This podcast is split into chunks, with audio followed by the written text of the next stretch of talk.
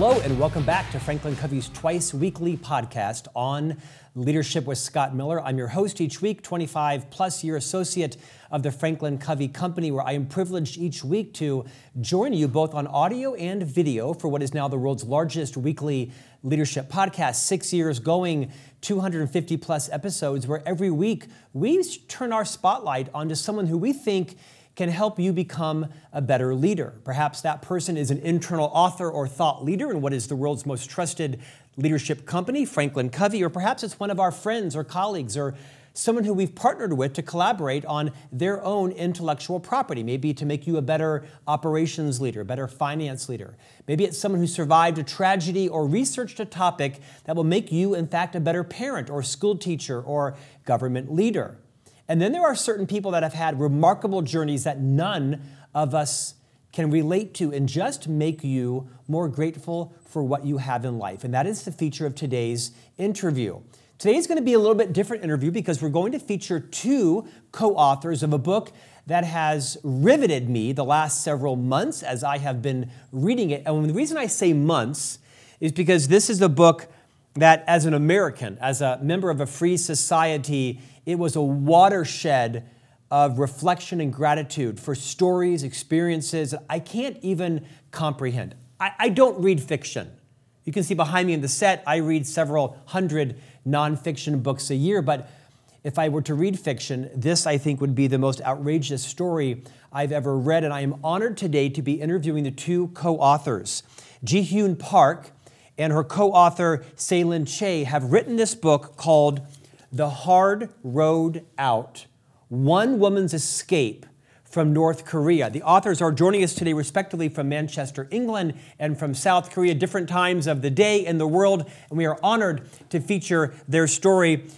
Jihyun Park and Seh-Lynn Chai, welcome to On Leadership. Thank you so much for having us. Jihyun, welcome as well from Manchester, England. Thank you so much for inviting me.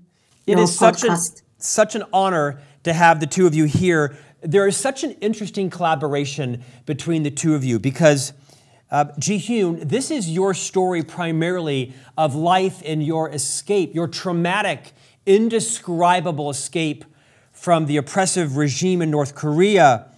Seh-Lynn Chai, you also are South Korean, and you together with your friend Jihyun tell this story. And there are so many intricacies about your upbringings, your similarities, your differences. Uh, my first question will be to Seh-Lynn. What comes across in the book is such an interesting dynamic between you and Jihyun because to the world, you're both Korean. You both are from the Korean Peninsula. You, of course, were South Korean, and Jihyun, North Korean each of you were raised with different expectations and thoughts around what you thought of each other as societies. Seh-Lynn, would you perhaps first address the, the challenges that you and Jihyun had to overcome to collaborate on this book from two very different life upbringings, but so many commonalities that you discovered along the way as North Koreans and South Koreans, both Koreans, to write this masterpiece the hard road out. This is going to be a perfect way to dive into the book. Um, to put this uh, in a little bit of context, um, I grew up uh, when I was in uh, South Korea uh, attending primary school. I, I, was told that North Korea was um, a communist regime, that North Korea was evil, that North Koreans had those red horns on their heads, and that I was never ever supposed to uh, talk to them nor address them at all. And that's the brainwashing I grew up with.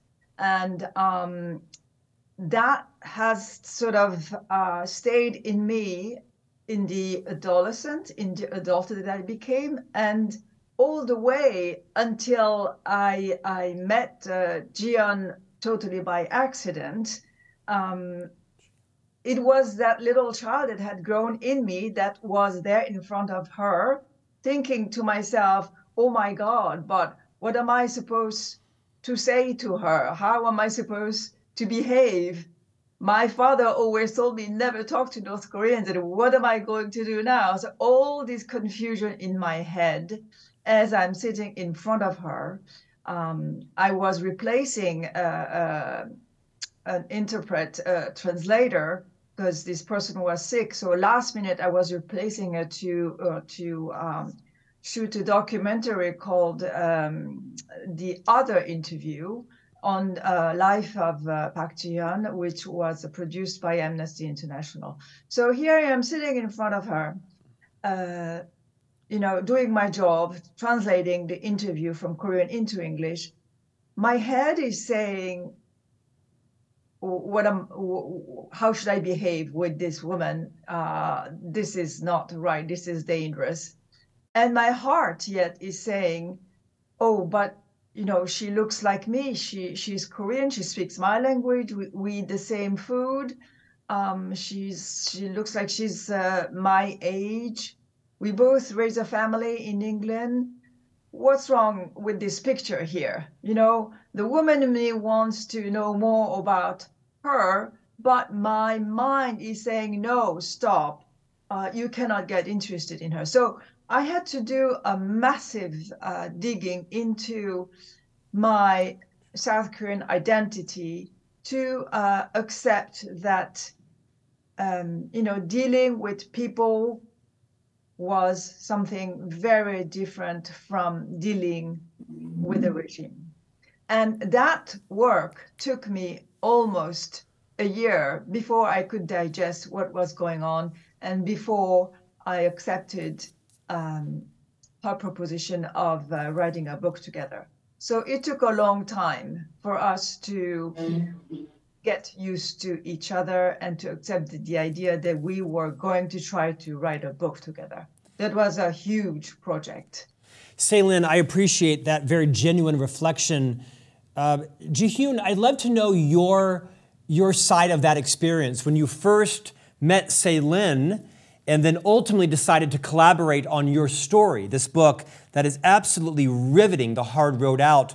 What emotions and feelings intellectually, mentally were you having about sitting across from Seh-Lynn, who you had been taught as a child? You spent nearly three decades in uh, North Korea. What was go- what what similar struggle were you having? Um, it was lots of struggles and pimples, and you know the first I didn't understand what is personal emotions because it's the my life in North Korea. I never experienced about the personal experience, the emotion uh, experience. The reasons that North Korea only allowed two emotions. One is the political emotions, and one is hate uh, emotions for South Koreans and Americans. So in my life in North Korea, we always respected the dictators and emotions about the politically. Is if uh, dictators are happy, we just is happy and smile. And also they angry to South Korea and America, we also hated to them. So I didn't understand these personal emotions.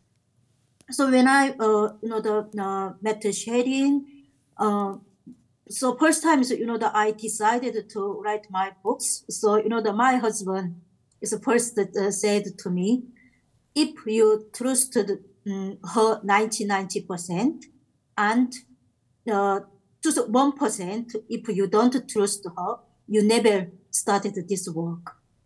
So that is true because it's all North Korea. It's the same as South Korea. It's the same still in North Korea teaching South Korean is our enemies, you know, and they also same uh, two red horns in there and many bigger people and the capitalism is you know the really bad system. So it is still reminded me. So that is why my husband is reminded to me if you don't believe to her 1%, you stopped this work because he understood if I started this work could be I had another pick is you know the problems or something that so then 100% I trust her and then after you know that I was really confident and then you know the sharing is that is another experience. You know that I, I I've met Sherin is many many times before we started the work. You know the she's always is a smile in front of me, and she's always is teaching to me the human side. So that is really happy moment is for me. So that's why I started work this time. So she is not quickly is you know the because she understands our is situations. So she not directly questions asking push to me. She never do that. She always is friendly, ask me questions or she shared about the her family members first. So that's why that's time first I understood is uh, Sherin's father was a diplomat. Before I didn't know. So she told me that's her father's jobs and also father's experience. So it's similar, you know, the, my grandfather also born in South Korea, but in 1930s, he uh, went to the North Korea. So it's similar as hometowns and sharing the experience was similar for my father and the Chinese father. So that is the first I started.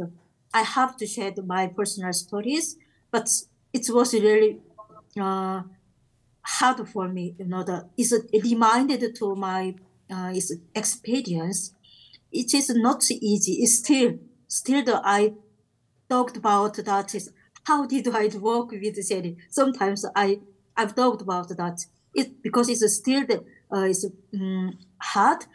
But when I started to work and finished this work, now you know the I found out that is my personal emotions, and I found out that my smiles in front of me is a lot, in front of people is a lot. Yes, so now I am just hundred percent human in here. Yeah. Jihyun, it's a beautiful response. There are so many emotions that I am experiencing because it's an honor to interview both of you. Primarily, this book is the journey of Jihyun's escape from North Korea. But Lin, it also is equal parts your own challenging your deeply entrenched mindsets and your own maturity and coming to terms with uh, deeply inculcated beliefs you had about other people. This is a story about an escape from North Korea, but it is also a gift to everyone who reads this about challenging what our own mindsets are around what we've been taught political views, cultural views, religious views. What do you hope beyond exposing the 75 year oppressive regime and what life is like in North Korea? And we'll come back and talk about that. What do you hope readers take away from this book? Well, uh, you know, a lot of people around me uh, had said to me, you know, Jian, you're so lucky uh, you wrote her story, you talk about the book on her behalf, you go around the world and um, uh, let the rest of the world know about her story. She's so lucky. Well, um, what they don't know, uh, and they find out about it as I do book talks, uh, what they don't know is how it changed me, mm-hmm. the South Korean. Um, first of all, on a human level, and then second, uh, as a, um, as a South Korean citizen, on a human level, you know, uh, when you uh, listen to somebody, and with the idea of writing her story, um, you at first think about just being a passive listener and uh, collect information and uh, translate that into some sort of writing. Well, I was so wrong because Jion was not opening herself up. I couldn't get anything out of her. I needed to write about, let's say, a scene in the market, uh, the colors of her clothes. Um, she she would not uh, remember probably unconsciously it was a page that was turned she didn't want to go back. I was asking about some emotions how she felt when uh, she for example fought with her sister.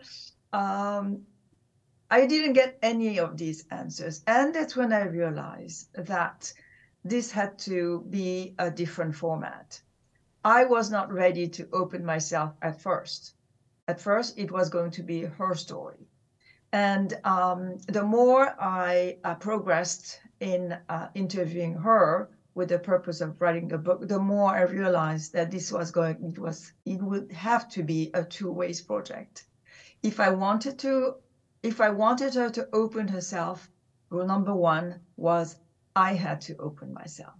That was very hard because I was not prepared to do that exercise. But that is the only way I was going to establish some sort of trust in our relationship and uh, make her understand that I am ready to tell you about me so you can tell me about yourself as well without any sense of threat or doubt. So that was number one thing that I did open herself, make her feel comfortable. And then, so that was a human level. And the fact that we were women, I have to say, helped a lot because she shared with me stories that she said that she would not even share with her own husband. And um, the fact that I was a woman allowed her to say things, uh, and I, I, I, um, I sort of took credit for it because I understood exactly what she was saying without having, without needing um, complicated explanations. So, for example, she was abandoned by her mother. Her mother was abandoned by her grandmother.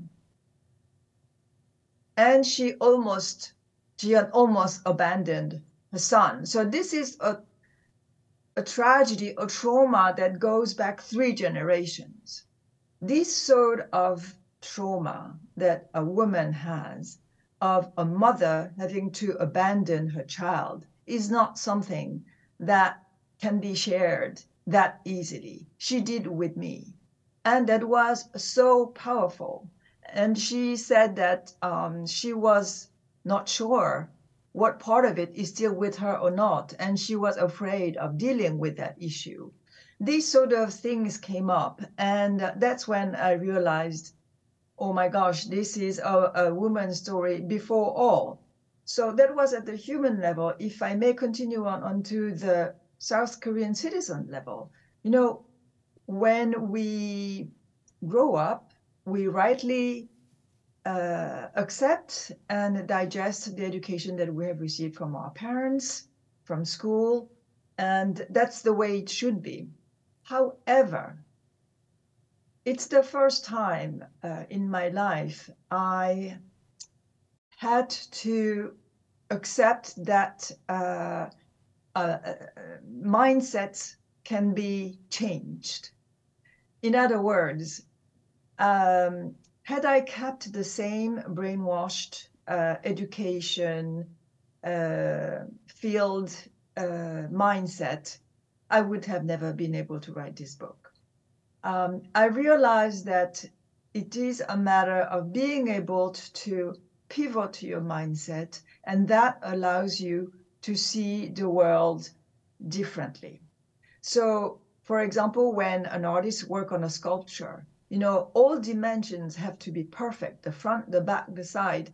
Well, it's the same thing. When there is when there's a scene in front of you, you know, I learned uh, through this process of writing the book with Jian that there is only there isn't only my way of seeing things, my way of seeing the world. There is her way of seeing the world. There is other people way of seeing the same situation. And only when we have gone through all these different sides of one same situation, we can have a fair opinion of what's going on. And um, that I think that malaise, that um, sort of um, uh, unease uh, that exists, I believe, in every South Korean citizen's identity, has the root in, in, in there. You know, we all know we have uh, we're a divided country. We all know that there is a North Korea beyond the 30th parallel. But what do we do? We we live our lives ignoring it because it's just much easier to ignore that part of our history than to deal with it. We just put it under the carpet. And uh, we keep pretending that um, that North Korea doesn't exist and South Korea just, you know, uh, goes along with uh, uh, their uh, Hallyu and their K-pop and K-drama and uh, all these things that everybody talks about when uh, when people mention South Korea. Well, there's that, of course, but there's also, you know, a history that we have to integrate as part of our present life. You know, you cannot move forward unless you have accepted your past. And um, that is one big uh, step in my life that I have um, accomplished thanks to meeting Jian and thanks to writing the book. Thank you, Seh-Lynn. I'm going to direct the next two questions to Jihyun. Before I do that, I want to remind everyone who is watching and listening to this, you have to read this book. If you are subscribing to this podcast, you are living in a free and open society. Perhaps you are in Singapore or South Africa, perhaps you are in somewhere in the Europe, greater, greater countries, or North America, South America. You cannot comprehend what life for Jihyun was like in North Korea until you read this book. The privileges we take for living in a democratic society or even a socialist society or in a capitalist society are incomprehensible. The stories about her life and upbringing here will bring you a level of gratitude you have yet to experience in your life. This is a great book to read over the holidays because I had to put this book down. I read this book three or four pages and I had to put it down because it was so otherworldly. It was as if it was not a true story because it was so different from how I have been raised or anyone at the, at the depths of poverty in America. It's not like Jihyun's story. And I want to I want to Jihyun ask you to talk about two particular parts of the book. First, I want to talk about life in a North, North Korean apartment building because in and of itself that is a riveting political experience. And then later, I want to talk about your capture in China and the separation from your son and your time in the prison because I have three sons with my wife. And I, I didn't get two pages into that story, and I had to stop reading the book, wondering what it would be like to be blindfolded and put into a cell and not know if I was going to be deported or not. And would I ever see my son again? I, I couldn't even speak to it. First, let's talk about life in an apartment building. You share, Jihyun, all of the politics and the, the hierarchy of what it's like to live in a North Korean apartment and the fact that there is someone in charge and everyone has duties and there are curfews and time periods and everyone knows what everyone else is doing and it's incomprehensible even for people in America who might be living in a government subsidized high rise or in a ghetto or any situation, it is still my sense so far beyond that. Jihyun, would you share some of the politics and the experiences about life living in North Korea? And say, Lynn, did you want to make a comment there? I thought I saw your no, hand. Okay, her... Jihyun, would you would you talk about so our listeners and viewers can remotely even understand what it is like living in North Korea to this day. Oh, thank you. I that is, you know, the many medias, Western medias published totally wrong about the North Korea uh, issues. You know, that they all sharing the, about Kim Jong-un and Kim Jong-un's daughter, and also you know, missiles, weapons, and also they some is captures about the people. They wearing the Korean hanbok is traditional clothes, and they always happy smiles in front of Kim dictators. But it's, it is totally wrong. That is only short message to outside world.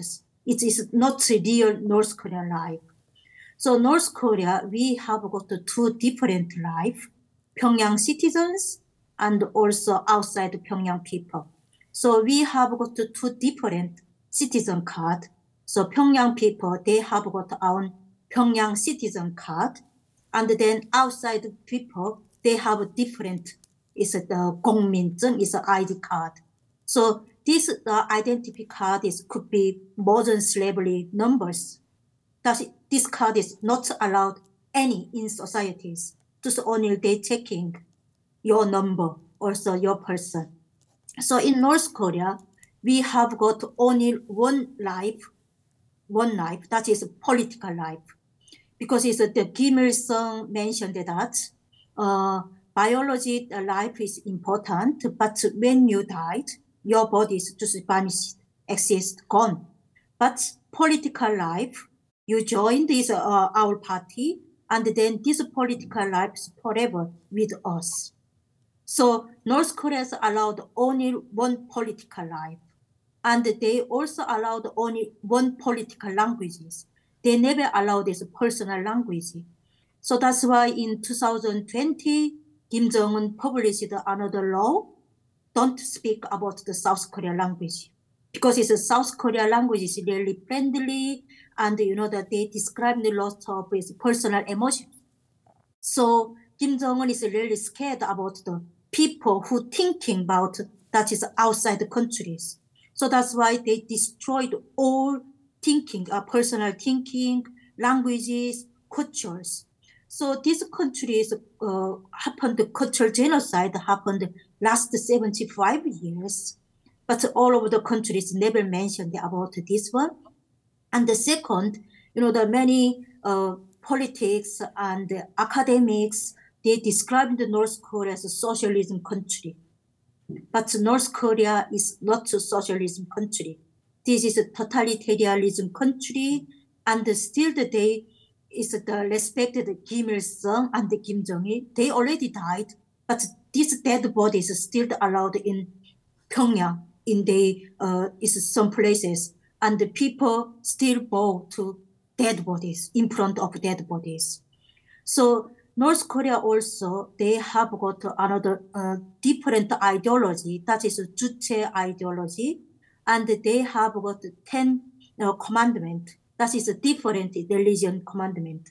That is Kim Il Sung ideology, Kim Il Sung ten commandment, and also they describing the people is a different levels, is a Songbun systems, divided people, elite and middle class and hostile classes so this one is hate uh, is ideology for human. And then, you know, the so in North Korean society, every day, uh, one person look for five people every day. What do they do? What do they speak? What do they act? If they did do wrong, then we contacted to police. So after these people disappeared, we don't know the where is people gone. So this system is still happening in North Korea. So in nowadays in COVID-19, COVID-19 is North Korea closed all border areas. So you know the we didn't get any information from North Korea at the moment. But in this year, um, in September, is one family escaped from North Korea uh, to South Korea by seaside. And you know that he evidenced everything. How is society dying this moment? Also, this year is the UN Food Agency also published that is 11 million people died of man, uh, is the starvations and the malnutritions. This is half populations in, in North Korea. So sometimes people think about that is my story was is a past story. Yeah, because it's 1990s, you know, that my uncle died of starvation. I escaped North Korea. Some people say, your story is past. It is not now North Korea, but this is not past story. That is a real story.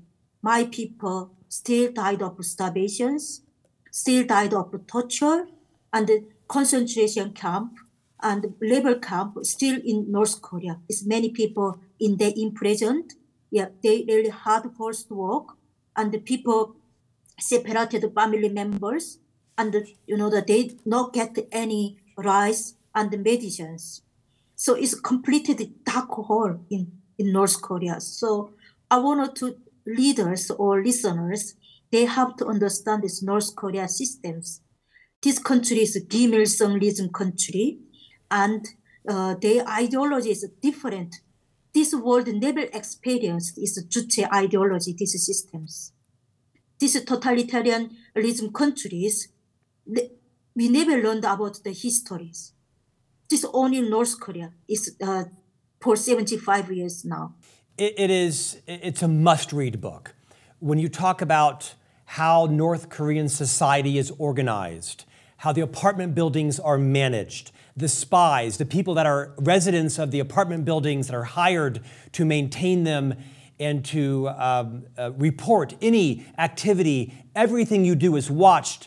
Your furniture is of the bare minimum. You sleep on the floor. You don't celebrate birthdays. It's just, it is a book that will instill gratitude in anyone, regardless of what you are suffering. It is a, a shocking representation of what is happening in this pariah nation 75 years on.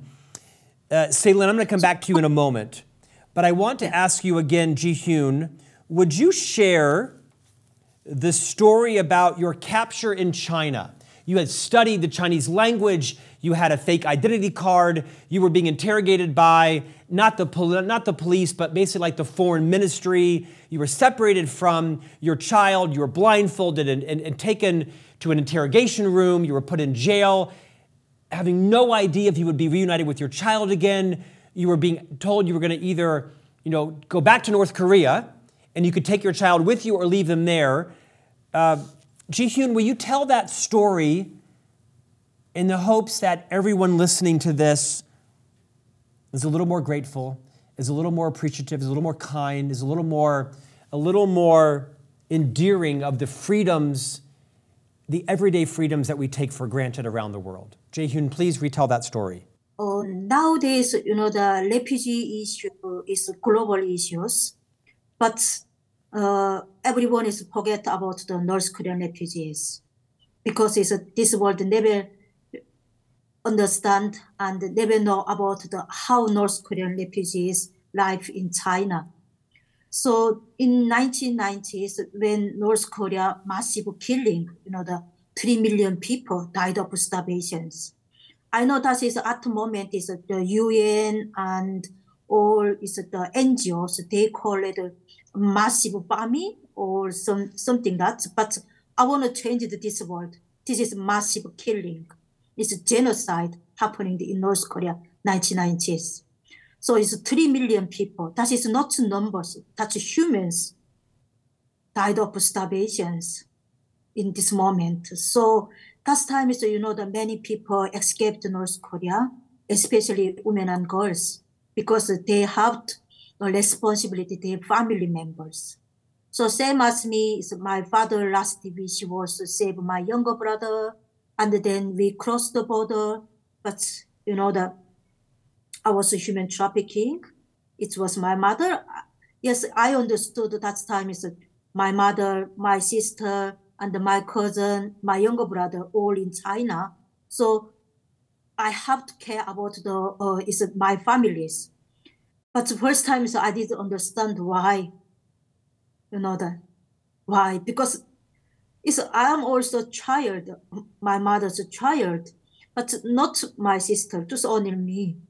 So first time I didn't understand, but I have to care about the, my family first. So so that's why first I talked about that it was just a real marriage. I never talked about that is human trafficking. And you know, the, I never talked about that is human selling human. I never heard about that. But I was sold to Chinese men. But China is, you know, the uh, they they also really poor country, but it's uh, later is uh, later 1980s they engage the economics and then people they have got lots of rice. So first time you know the when I arrived in China, they have lots of food, but people didn't educations. So it's the same. It's the Chinese people and some people you know that they can't write their names because they didn't uh, go to school so that's why it's many people they didn't understand the Chinese. They, they own languages, own words they didn't understand. But for me, I did learn about the Chinese character in uh, North Korea, so I understood better than to them. And then I quickly learned my uh, Chinese words uh, because it's uh, I have a child. I have to, uh, care about the, my child first. But in five years after, is you know the Chinese authorities, not is police, is the foreign ministers came to my house. So first time is you know that I didn't understand, but now you know that I I am activities. So I knew got more information. Is 2003 is a Chinese uh, Communist Party. They made one campaign. It's hunting North Koreans. That campaign is still happening in China. So many Chinese people looking for North Korean uh, refugees and then contacted to police after the Chinese Communist Party paid money to them. So it's a hunting campaign is is more dangerous to North Korean refugees. So that's why you know the I, I was working in market uh, selling my own is dishes and you know the powder is everything is because it's, I want to survive and also care about my child. I didn't do any crimes or I didn't do any wrong things uh, these times, but they contacted me. Uh, is the foreign ministers. Uh, the reason that is they really angry for me uh, because it's, uh, my business was growing up success, but their business was worse. worse. So that's why they just contacted me, the foreign ministers. So then 10 a.m., 10 p.m. is midnight. 10 authorities came to my house and they arrested me and they have two different two cars. So in front car I was there and the, the, back car is uh, my son. And then when I arrived at this the police stations and I begged to this foreign minister is uh, uh, is uh, to them. I only spoke to my son once because I wanted to say goodbye, my son, and wait me. Because I didn't know that I was a survivor or escaped again. Yeah, I didn't know. But I have to say some word to my son. But they're not allowed to me. And then they send to me to Harbin prison. So I stayed in Harbin prison. And then, you know, the one day I heard that is my son's voice in outside is the uh, reception areas. He brought his my clothes and shoes, and he just said, "Where is my mom?" And then you know I shouted, "Tell, tell, mom is in here," but he didn't listen to me because he's, I was inside the prison and he was in reception, but they're not allowed to me. They never allowed to me. And after my son boy is gone, and then his prison door is open, and they just give to me black box box, and told me that that is your son's gift for you. So when I opened this uh, packet, is the uh, uh, this this box, and then you know the, my son brought me my jumper. That is, I really loved because I have one this jumper. Uh, when I bought this jumper with my son, so he knew that is I love this jumper. So he brought me this jumper and also shoes. So that was my last moment. I just heard my son's voice behind me, and then I sent back to North Korea. So you know the in North Korea prison, I think so many people can't imagine. It's lots of movies in these uh, these times, and they sometimes describing these prisons, but you never never imagined, never imagined this uh, North Korea prisons is unspeakable and inhumanity, and could be people unbelievable. I don't know how can I describe this. This one is by English. Yeah. Jihyun, you are brave and you are courageous. And this is a, a horrifying story that you have courageously shared with the world. There are so many points that I want to discuss, but I want people to buy the book because I think you and your partner, Seh-Lynn, deserve the recognition and the reward, if you will, of painstakingly documented what has been a horrifying journey This is a beautiful story that I implore all of our listeners and viewers to invest in. The hard road out, one woman's escape from North Korea, Seh-Lynn Chai and Jihyun Park. Thank you for your courage and your time today. We wish you a peaceful holiday and great joy in your family as well. Thank you for your time today. Thank you so much for having us. Thank you, Jihyun. Thank you so much. And we'll see you back here next week for a new conversation on leadership.